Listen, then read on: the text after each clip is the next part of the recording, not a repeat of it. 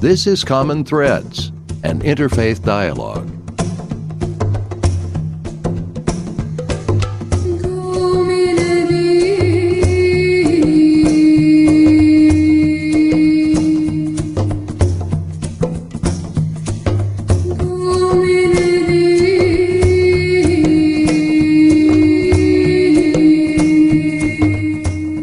Hello, I'm Fred Stella, President of the Interfaith Dialogue Association. Welcome to another edition of Common Threads.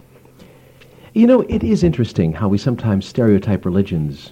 Uh, By that, I don't necessarily mean that we think derogatory things about them, but we tend to associate certain ideas and acts with certain faiths, and sometimes we box them in, sometimes reducing a complex philosophical and social system to just a couple of standard practices. Uh, For instance, when we think of Buddhism, often we think of meditation, even though many different traditions offer a similar discipline. We tend to think of Christians when we think of the notion of social activism, yet that's an incomplete picture as well.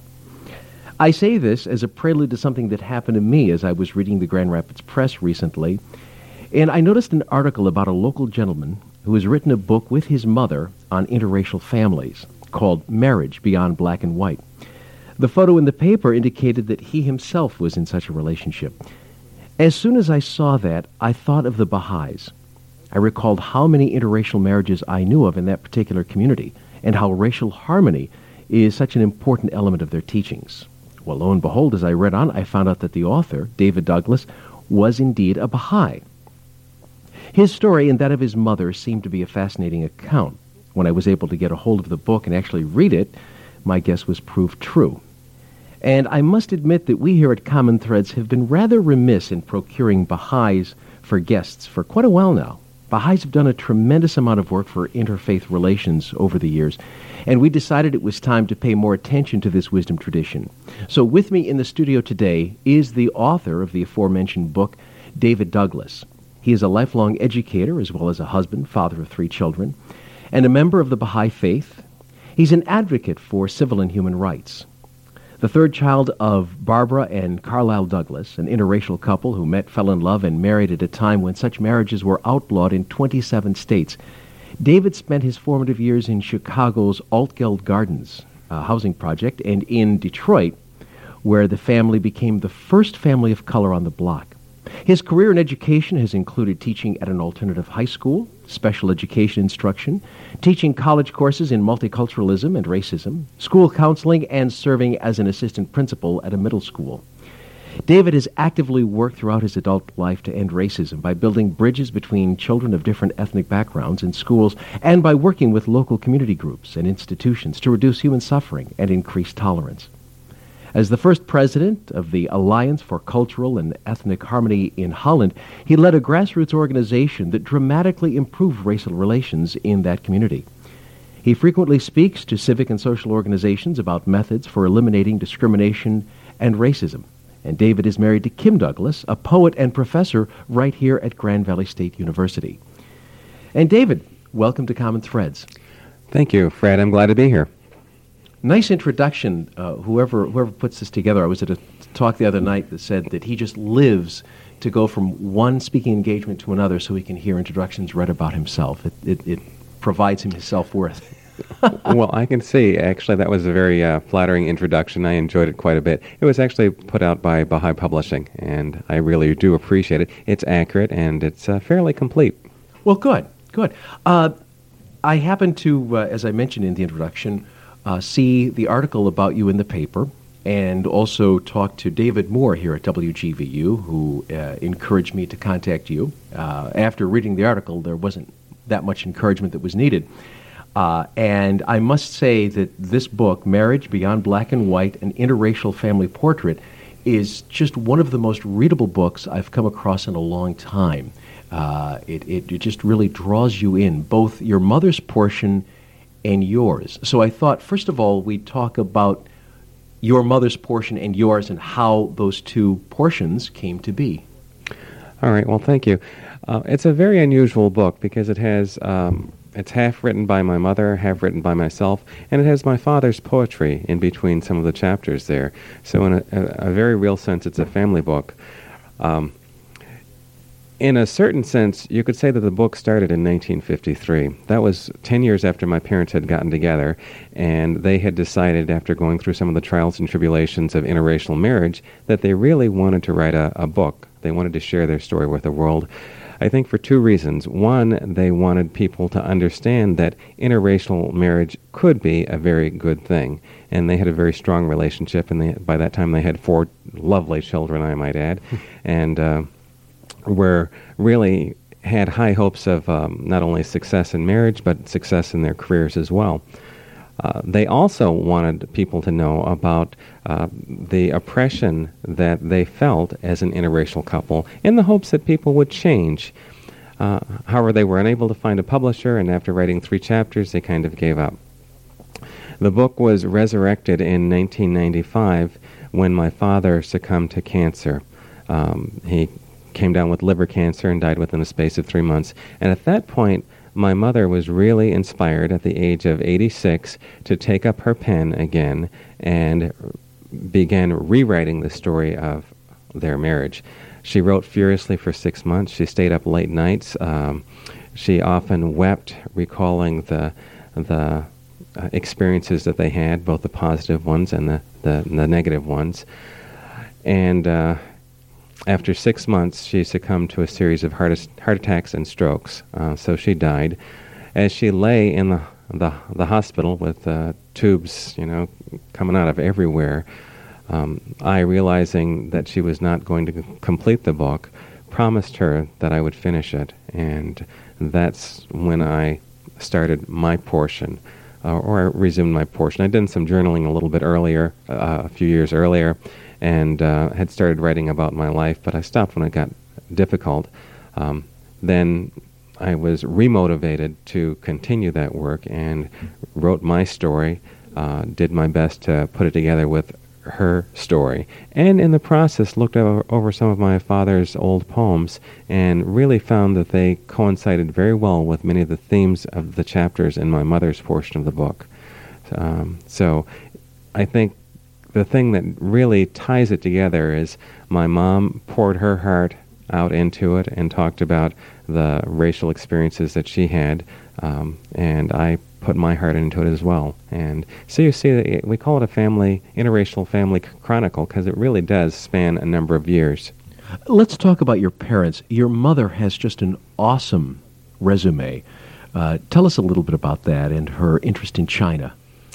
Well, she was an unusual woman. She was born in Ann Arbor, Michigan, to a pair of very liberal parents uh, who at that time did such things as invite blacks into their home, held social gatherings for blacks, uh, acted uh, as allies to African Americans in the sense that uh, when they could not find housing in the area, would help them find housing. When they couldn't uh, find stores that would deal with them, um, uh, open their the doors of their stores to them. So my parents were, my mother's parents were very liberal. Uh, my mother got a, her um, bachelor's degree and master's degree from the University of Michigan, and uh, right after completing her master's degree in fine art, uh, went off alone to China.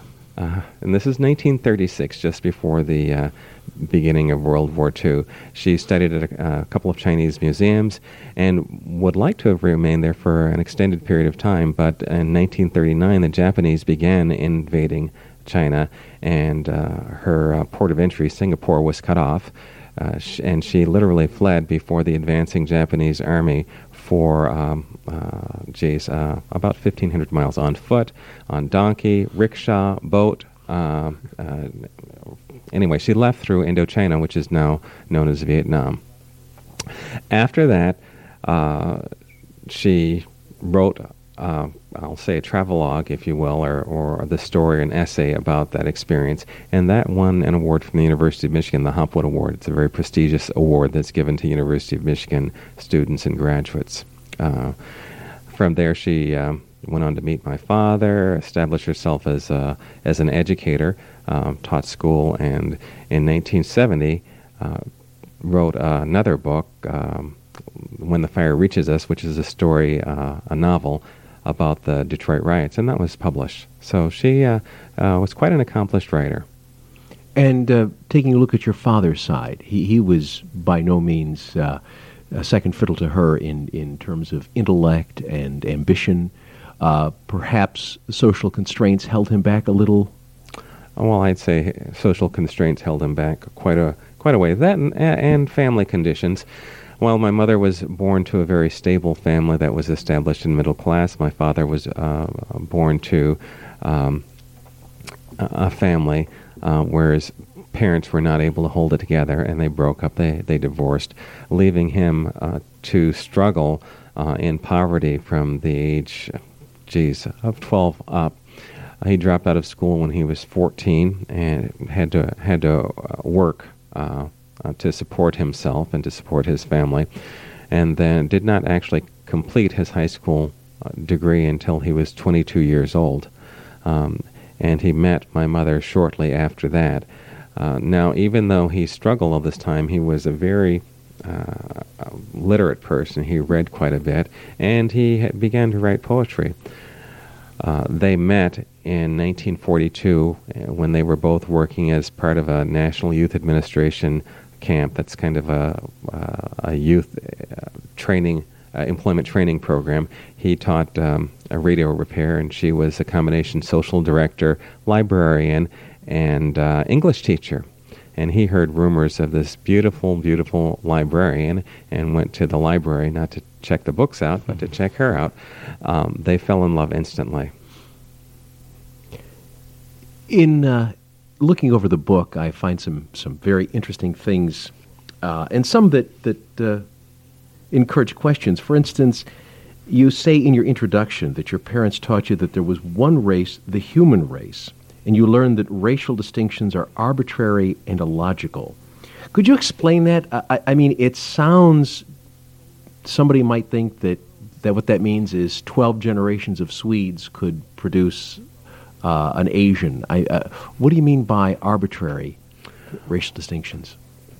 Well, let's just take a, a look at it. First of all, how you define black people and how you define white people varies um, according to the culture that you come from, and also it has varied historically over over the years.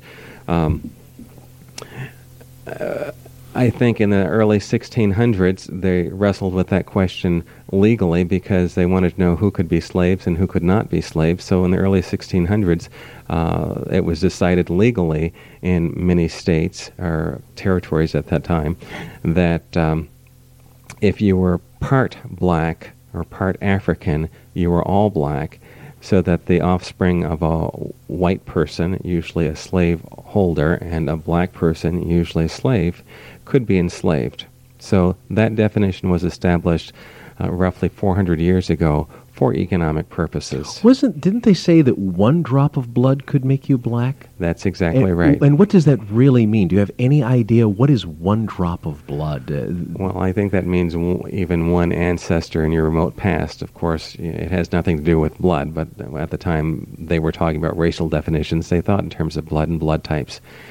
Now, if you look at um, Native Americans or Indians, American Indians, um, who's an American Indian and who's not depends upon often tribal uh, definitions and requirements, and that can be anything from a quarter to an eighth to a sixteenth to a thirty second. So uh, that doesn't make any sense. Why is it not that if you have one drop of Indian blood, you're Indian, or one drop of uh, white blood, you're white. I mean, they're they're arbitrary and and, and um, illogical, frequently made for political purposes. Now, my parents didn't know that uh, uh, anything. They didn't know at the time uh, all the scientific things that we know right now. For example, we know uh, that uh, the human race originated in Africa. We know that as a fact. We know that human beings are, uh, as far as their genetic makeup, are 99.9% alike as far as their similarity. We know that there's uh, there's um, more variation within, say, the Swedish popul- population as far as racially as there as there is variation between, say, white people uh, from Europe and black people from Africa. Uh, scientists know that it's impossible to categorize people by race in any scientifically meaningful way. But my parents had a, a gut feeling for that scientific fact back in the 40s. And, and so they raised us to believe that we were all members of one human family. And how do you identify yourself? For instance, those uh, those surveys or uh, um, what the census. That's what I was trying to think of. Absolutely. Where you ch- have to check a box. What well, do you check? I need to tell you that there's been an evolution in my thinking over the years. For example, in my younger years, I really went along with the, the idea that, that I was black, principally because that's how society defined me. And even though my parents taught me that I was just a, a member of the human race, you know, and that black did not make a whole lot of sense.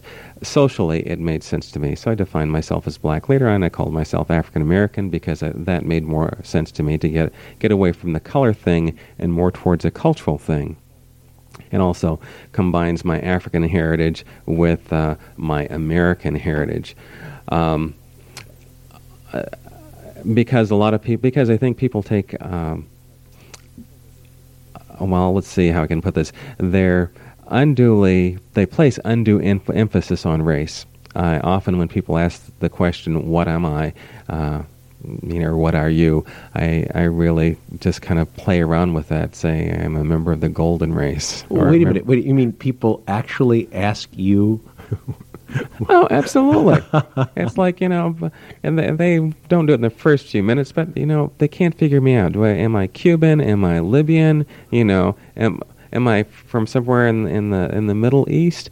Uh, often, actually, usually African Americans can identify me right away. They they they're so used to looking at the particular racial uh, distinctions that come along from the blends of races that that they have no trouble figuring out that I'm I'm black or at least part black. Um, in any case, um, on those census forms, to answer your questions, I usually I'm grateful that the census now has an interracial uh, category, mixed race category, and that I can designate um, that I'm African American and European American and uh, also Indian, uh, Native American. Which tribe do you know? Uh, Choctaw.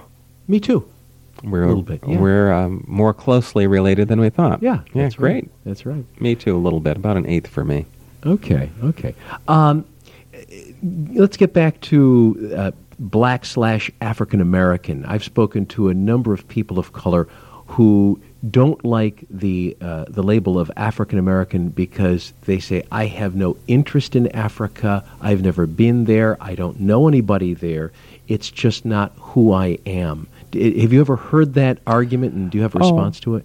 Well, first of all, I think that people have. I've heard the article argument, and I think people have a, a right to identify themselves according to the terms they want to be called. So, if uh, people who are uh, of African ancestry want to call themselves American or just human beings or uh, black, um, I think that, that that's their right. Okay. At the same time, I think it's my right to identify how I want to be called, and uh, I'm most comfortable at this point with African American. Though I think, again, it gets away from the racial categories and leans more towards the cultural categories, which I think is more important. Um, now, as far as separation from Africa and African culture, I think you only have to look around you to see that we, in fact, um, have as much. Uh, African culture in this country as we do um, uh, European culture. I mean, if you look at the music, if you look at the um, art, you know, a lot of the modern art, Picasso, in, in fact, was uh, inspired by African art. Um, if you look at the language, if you look at the pop culture, very strong um, African influences on, on all of those things. Some people uh, black or white, just choose not to not to notice that as much, or, or to give a proper uh, uh, um, respect to that. That's true, and part of that is actually, I, I, think, the the fault of our educational system, which really fails to properly inform us of the contributions of most minority uh, cultures in this country. So we're not aware of the contributions of the Chinese or the, the Japanese or um, uh, Africans or, or Native Americans. Yeah, this is true. Tell us uh, uh, some of the major challenges that you noticed? Not not just what was written before you were born, but tell us of some of the major challenges that you personally observed with your parents' marriage. All right. Now, I need to tell you that some of them I really wasn't aware uh, of how severe a challenge it was until uh, after, long after I was grown. But um, one of the the problems my parents uh, faced was my father's chronic unemployment. Now, he was a, a brilliant man. Um, he wrote poetry. He was college educated. He had a college degree. Uh, yet he w- found himself being laid off. And I think that's common to many African Americans. You know, there's a whole last hired, first fired thing, uh, thing uh, which in, in essence leads to an unemployment rate that's uh, roughly twice what it is for whites. Um, that's one of the things. Another thing I, I noticed was that uh, my parents had very few friends. Now, I didn't realize that that had uh, uh, racial overtones until much later when they explained that, you know, when they brought their friends home from work and their friends saw our interracial family, um, their friends couldn't deal with it and so kind of distanced themselves from my parents. Um, the other thing that was very noticeable for me was uh, just whenever we traveled any place as a family, from my earliest childhood memories, we always attracted attention wherever we went.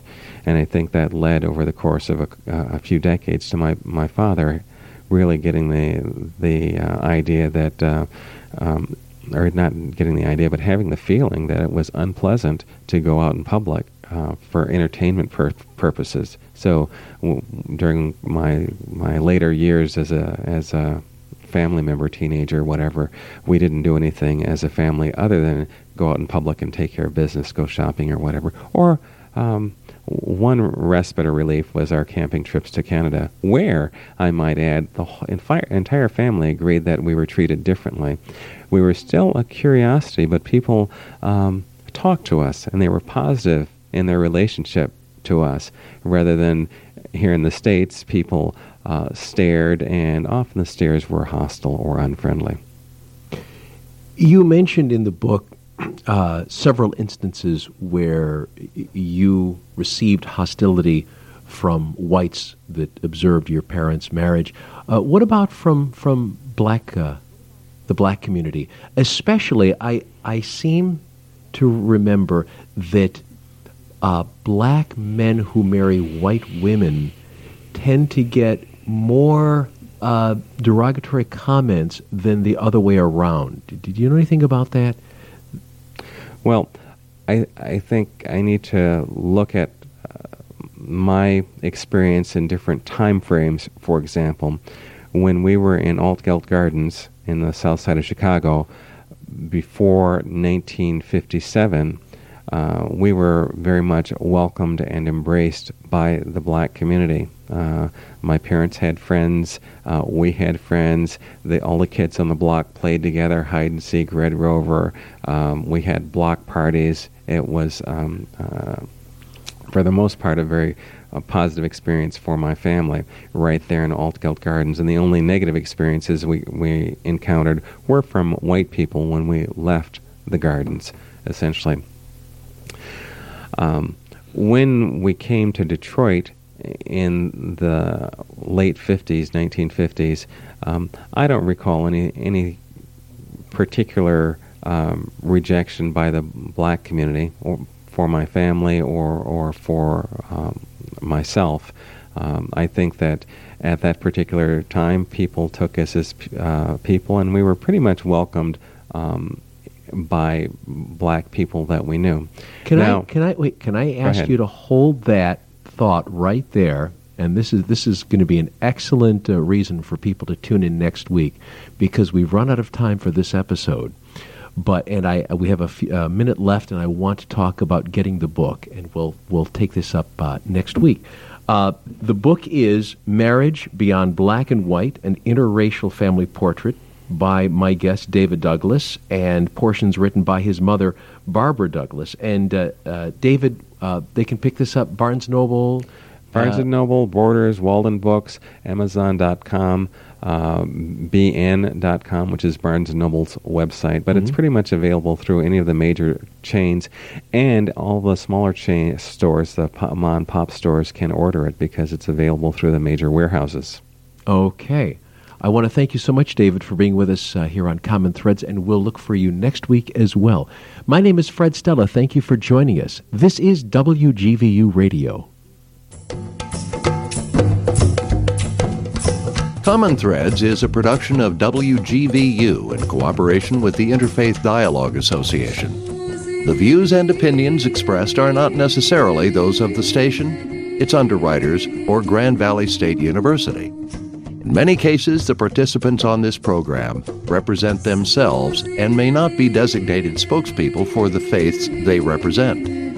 Send questions and comments by email through our website www.interfaithdialogueassociation.org. Thank you for listening and join us again next week for another edition of Common Threads.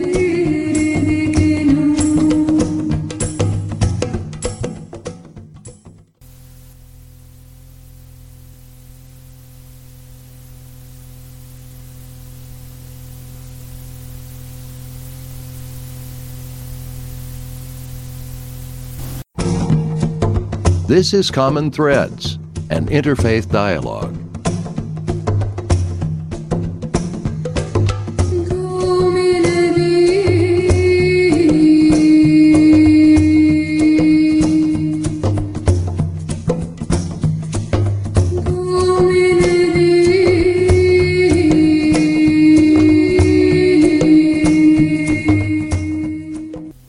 Hello, I'm Fred Stella, President of the Interfaith Dialogue Association. Welcome to another edition of Common Threads. You know, I really have to hand it to my parents in one area. Growing up in the 60s through the 70s in Detroit, I saw their views on race evolve from somewhere around Georgia redneck to, well, a civilized point of view. I do recall my father chastising me for bringing a black classmate from eighth grade over to the house. Within a few years, my brother and I were entertaining friends of many diverse backgrounds in our home. All of a sudden, things like that were just a non issue. And I recall one specific event that really jolted my father to a new understanding. He was out jogging in a park near our Detroit home, and as he was coming back, he saw our next door neighbor. Dad related to him that he'd just seen a guy, quote, black as the ace of spades, sitting under a tree with his arm around a blonde. He expected our neighbor to roll his eyes, shake his head, something to acknowledge disapproval. But our neighbor, good old Mr. Kleiman, was a little more progressive than Dad. His retort was, Great, we should see more of that. It's better than killing each other. Well, when Dad relayed the story at dinner, I could tell that Mr. Kleiman really did give him something to think about. And one thing about my late father that I really respected was that he was capable of change, and change he did. I'm telling you all this because, as a way to introduce our guest today here on Common Threads, David Douglas also spent a number of years growing up in Detroit. And he had to deal with my father's mentality in a much bigger way than I ever had to. The product of a black father and white mother, David writes about the challenges he and his family faced with a society that shunned such unions. He also writes about his spiritual journey, which led him to the Baha'i faith a tradition that not only tolerates interracial relationships, but embraces them fully. David Douglas is a lifelong educator as well as a husband, father of three children, member of the Baha'i faith, and advocate for civil and human rights. The third child of Barbara and Carlisle Douglas, an interracial couple who met, fell in love, and married at a time when such marriages were outlawed in 27 states, David spent his formative years in Chicago's Altgeld Gardens housing project and in Detroit where his family became the first family of color on the block. His career in education has included teaching at an alternative high school, special education instruction, teaching college courses in multiculturalism and racism, school counseling, and serving as an assistant principal in a middle school. David has actively worked throughout his adult life to end racism by building bridges between children of different ethnic backgrounds in schools and by working with local community groups and institutions to reduce human suffering and increase tolerance. As the president of the Alliance for Cultural and Ethnic Harmony in Holland, He led a grassroots organization that dramatically improved race relations in that community. He frequently speaks to civic and social organizations about methods for eliminating discrimination and racism. David is married to Kim Douglas, a poet and a professor right here at Grand Valley State University. David was with us last week, and we will continue our conversation today. Welcome back to Common Threads, David. Thank you, Fred. It's good to be here again. I feel so bad about cutting you off uh, last week. Let's recap. Uh, I just asked you about uh, feeling any antagonism from the black community growing up with a uh, black father and a white mother. We've already agreed that there was plenty of antagonism in the white community. And, um, well, you mentioned in Chicago and Detroit in the black community back in the 50s and 60s, you did not. Am I, am I correct? That's correct. I'd say principally in the, in the 50s in Chicago that there we were welcomed by the uh, black community, even though we were rejected by the white community. Um, in the late 50s in Detroit, I'd say that was pretty much the same. Um, black community did not think uh, a whole lot uh, negatively about our, our family. Things started to change in the 60s, though, as far as the black community goes, and that is there was a rise in uh, black pride and black nationalism, and there began, and black separatism as well. So there were some people at, at that particular point um, who really denounced interracial marriage, though I didn't experience it personally. Um, but you know, politically, you'd hear people say that blacks and whites sh- shouldn't mix, and I. But I felt it also in terms of uh, uh, stares that I got when I was dating a white girl. We were walking down the street in a black community. I really looked. I really felt the host- same kinds of hostile stare- stares that I used to feel from white people. Uh, from both uh, uh, from boys yeah, and girls, from men and um, women, from men and women. At, at, that particular point in time, I think uh, it really it's evolved to the point where uh, I think there are many African American women who have much stronger feeling, feelings on that issue than, say, the African American men, just because uh, uh, I think there's um, the perception that there are only a limited number of eligible black bachelors out there, and the African American women feel some feel that that for these African American men to marry white is really to take away from their opportunities for finding uh, a suitable spouse, suitable mate. So I think that's where that comes from. But um, I've never experienced any kind of overt racism from black people based on my, my dating or marriage. Um, in in the 60s, it was stares. Nowadays, I, I think it's uh, very widely accepted among the black community uh, that is interracial marriage and interracial families. In fact, there have been some recent stir- surveys that uh, say that 90% of our African American population uh, doesn't have a problem with interracial marriages. Then again, we also know right now that there are more black female college graduates or more black women in college, and that there is a concern that they probably would want to marry uh, college graduates as well within their own race. Uh, do you do you see a, a, difficulty, a challenge emerging in the next uh, generation? I'm not sure I can see far into the future at all. I do see continued problems with race relations that are based on our limited definitions of race and our limited understanding of race.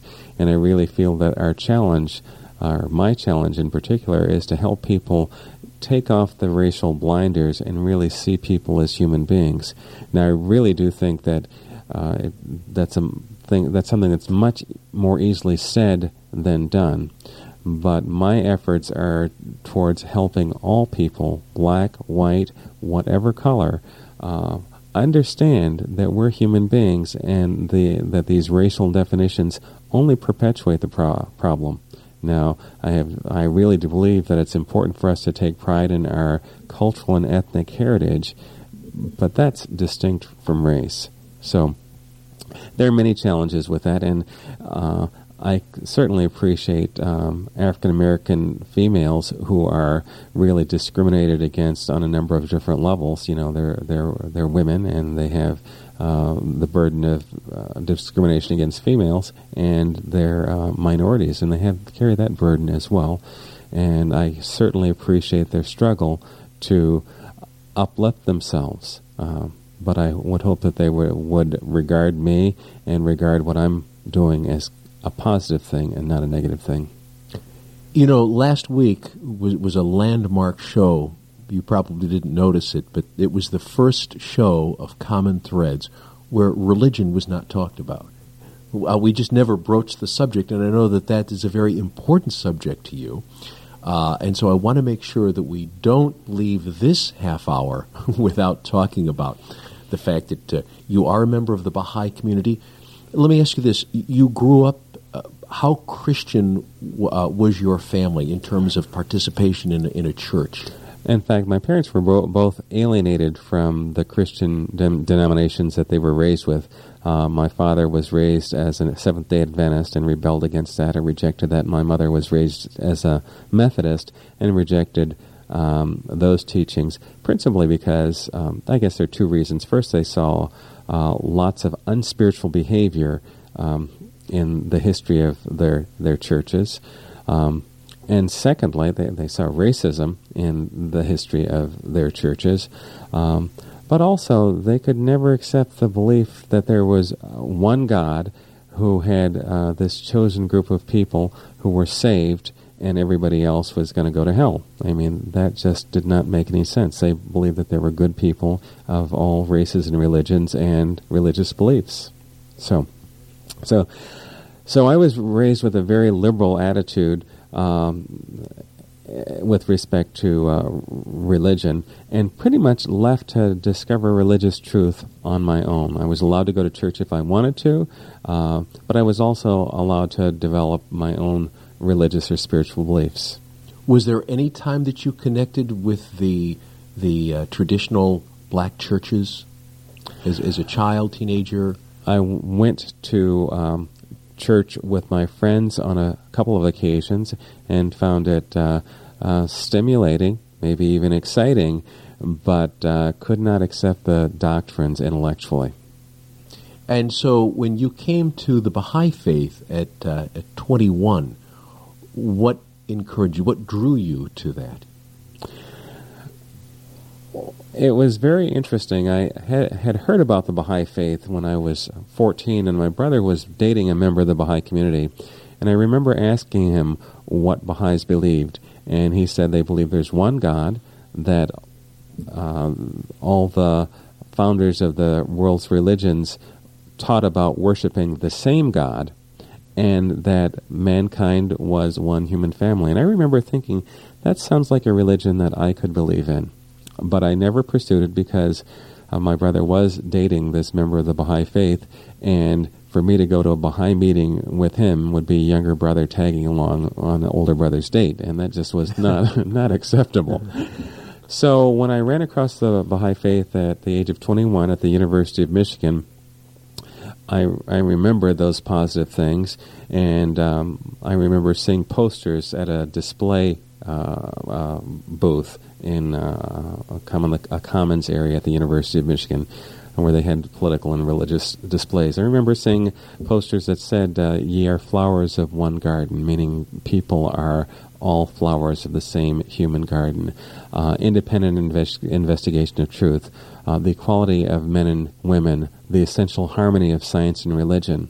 And I rem- all of those simple and basic teachings struck a chord in me. And I, pers- I asked the person who was there a little bit more, and he told me about Baha'u'llah, who's the founder of the Baha'i faith, and that Baha'u'llah taught that all of the revealed religions were in fact founded by prophet, prophets of God and all have essentially the same purpose, which is to uh, teach us spiritual truths and teach us how to get along with each other on this planet Earth.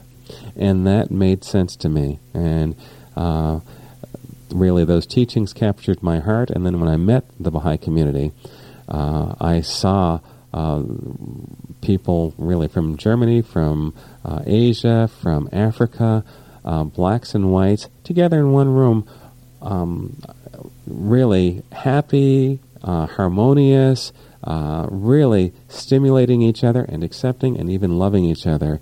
And that really convinced me that this was a major religion and that it was really the right religion for me.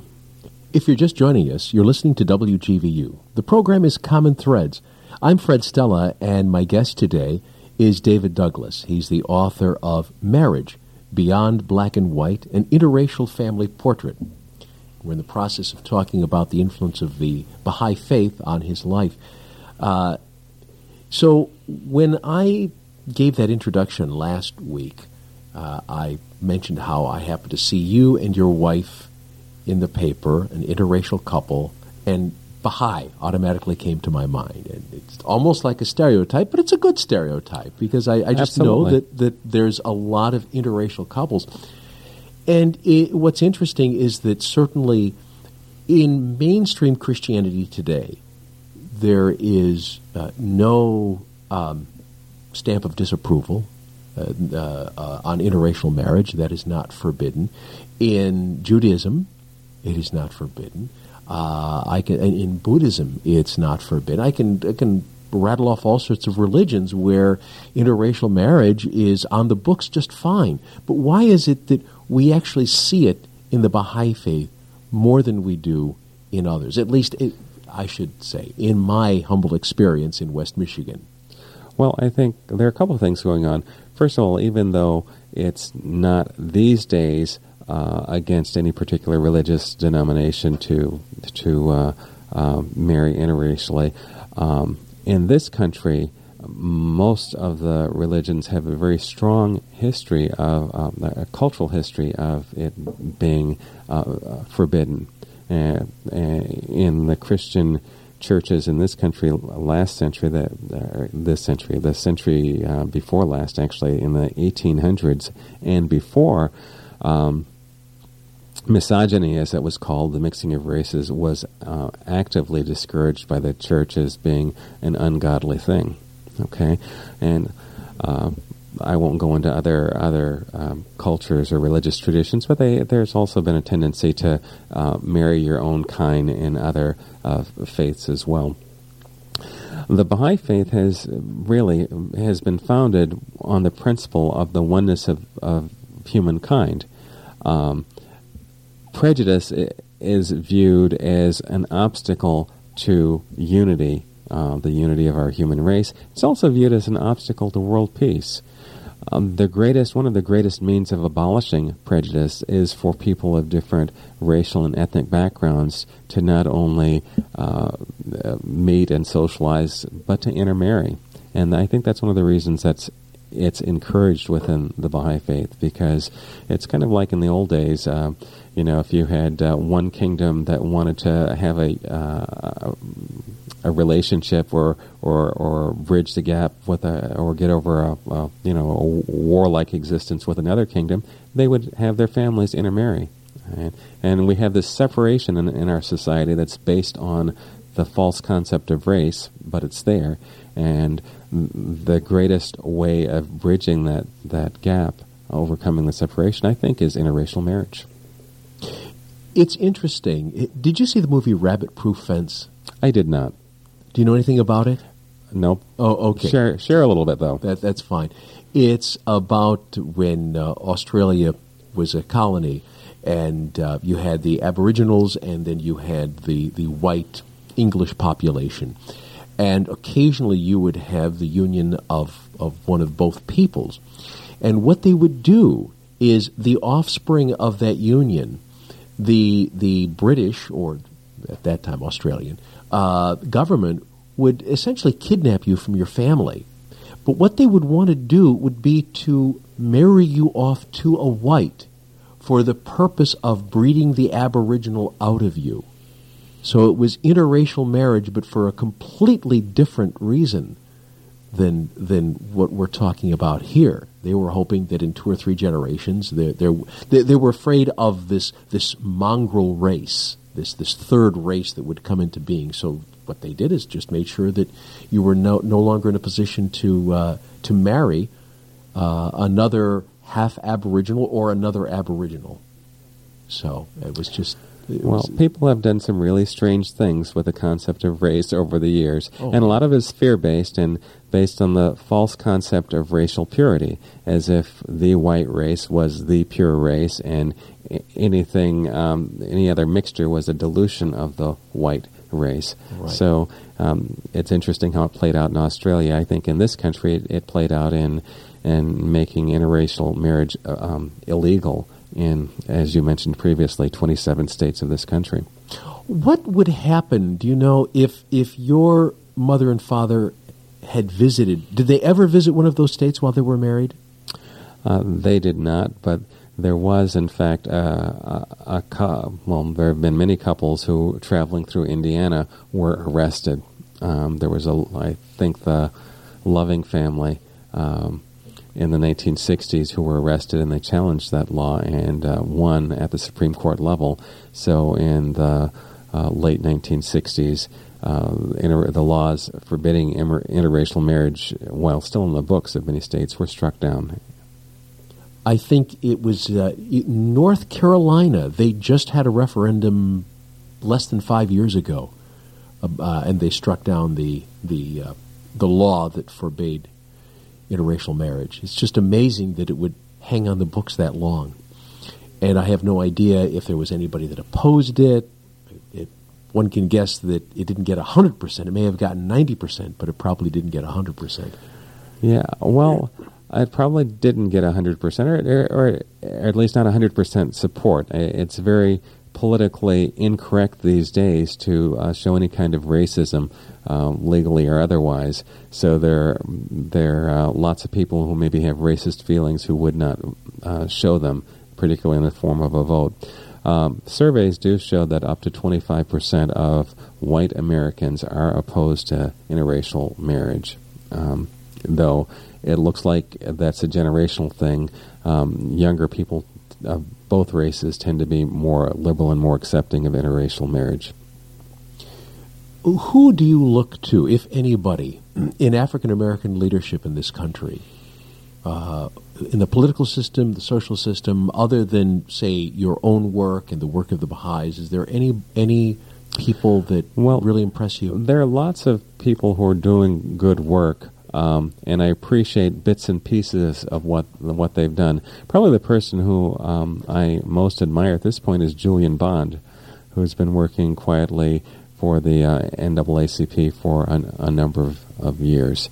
Um, but I also appreciate the uh, much of what Jesse Jackson has done, and much of what um, Al Sharpton uh, has stood for and done. Not that I totally endorse either of their political views, and I think they both made some major mistakes, and I think both of them, um, from my point of view, are really not working hard enough to establish uh, the feeling of the oneness of the human family.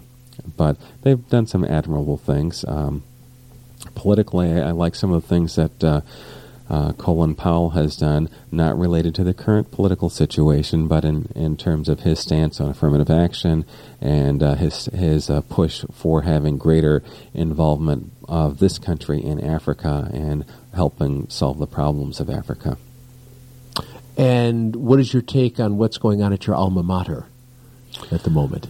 Um, we're talking about the affirmative action suit at the University of Michigan. Of course, I am solidly behind the University of Michigan stand that um, their affirmative action policy is beneficial to the school and legal. Um, I think that many of the people who oppose affirmative action uh, either don't d- value diversity or don't understand that our our system uh, systematically handicaps blacks and people of color um, in a variety of ways. For example, if you look at funding in this state, um, as a matter of fact, uh, not only this state, but uh, across the country in 19, early 1990s, Jonathan Kozol came out with a book called Savage Inequalities, in which he documented the differences in funding for public schools, black versus white, and showed that they, they differed by sometimes as much as 100%. That you'd have school districts that were side by side. The black school district got, say, an average of uh, 50% less than the white school district. Um, now, we know that money is not everything in education, but it sure makes uh, a big difference if you have a school that has up to date textbooks, that has the best teachers that you can um, hire, that has advanced science equipment. I mean, those are all advantages that every person would want for every child that goes to school. So, um, blacks in this country disproportionately go to schools that are underfunded and so there's a lot of discrimination that occurs before they get to the, the college level. So things like SAT scores, you know, ought not to count as much as they do, and we really do need to do something systematically in this society to um, even out the playing field. Unfortunately, I think the anti-affirmative action crowd is doing their best to paint pictures of, um, you know, illiterate black uh, surgeons uh, you know, working on you, would you want somebody who is uh, doing a heart transplant to have gotten his or her degree because of affirmative action? Uh, which, if you know how affirmative action sure. works, for instance, how uh, how minorities are included in University of Michigan, you know that wouldn't be that wouldn't right. be true. That wouldn't happen. Well, the University of Michigan, for example, does not admit anybody who's not qualified. Now, the problem the univer- that the University of Michigan faces is that for every spot that they have, there's probably 100 qualified people who apply. So the, the challenge they face is how do I uh, decide to, how do they decide who to admit and who not to admit? Um, the folks who are against affirmative action really want it to be done, um, for the most part, based on grades and SAT, but don't seem to have a problem with other kinds of. Uh, uh, advantages, say that alum uh, the right alumni some, alumni family, get sure. or athletes get, mm-hmm. um, or or that that kind of thing.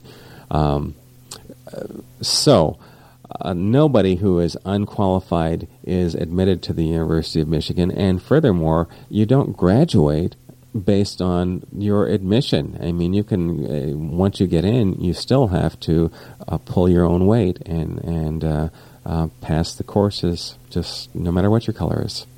David, unfortunately, we're out of time, and I have about 15 other questions I wanted to ask you. But uh, very quickly, the book is Marriage Beyond Black and White An Interracial Family Portrait by David Douglas and his late mother Barbara Douglas. And we mentioned last week Barnes Nobles, Borders, all of the, the classics, and the mom and pop folks can uh, uh, can order it for you. And if you have any questions about the Baha'i faith, uh, uh local phone number, do you have one uh, off the um, top of your not head? Not off the top of my head, uh, but it's listed in both the Holland phone directory and the Grand Rapids phone directory. Okay. Well, David, thank you so much. You've been listening to Common Threads and Interfaith Dialogue. My name is Fred Stella. Thank you so much for joining us, and be here next week on WGVU. Common Threads is a production of WGVU in cooperation with the Interfaith Dialogue Association. The views and opinions expressed are not necessarily those of the station, its underwriters, or Grand Valley State University. In many cases, the participants on this program represent themselves and may not be designated spokespeople for the faiths they represent. Send questions and comments by email through our website www.interfaithdialogueassociation.org. Thank you for listening and join us again next week for another edition of Common Threads.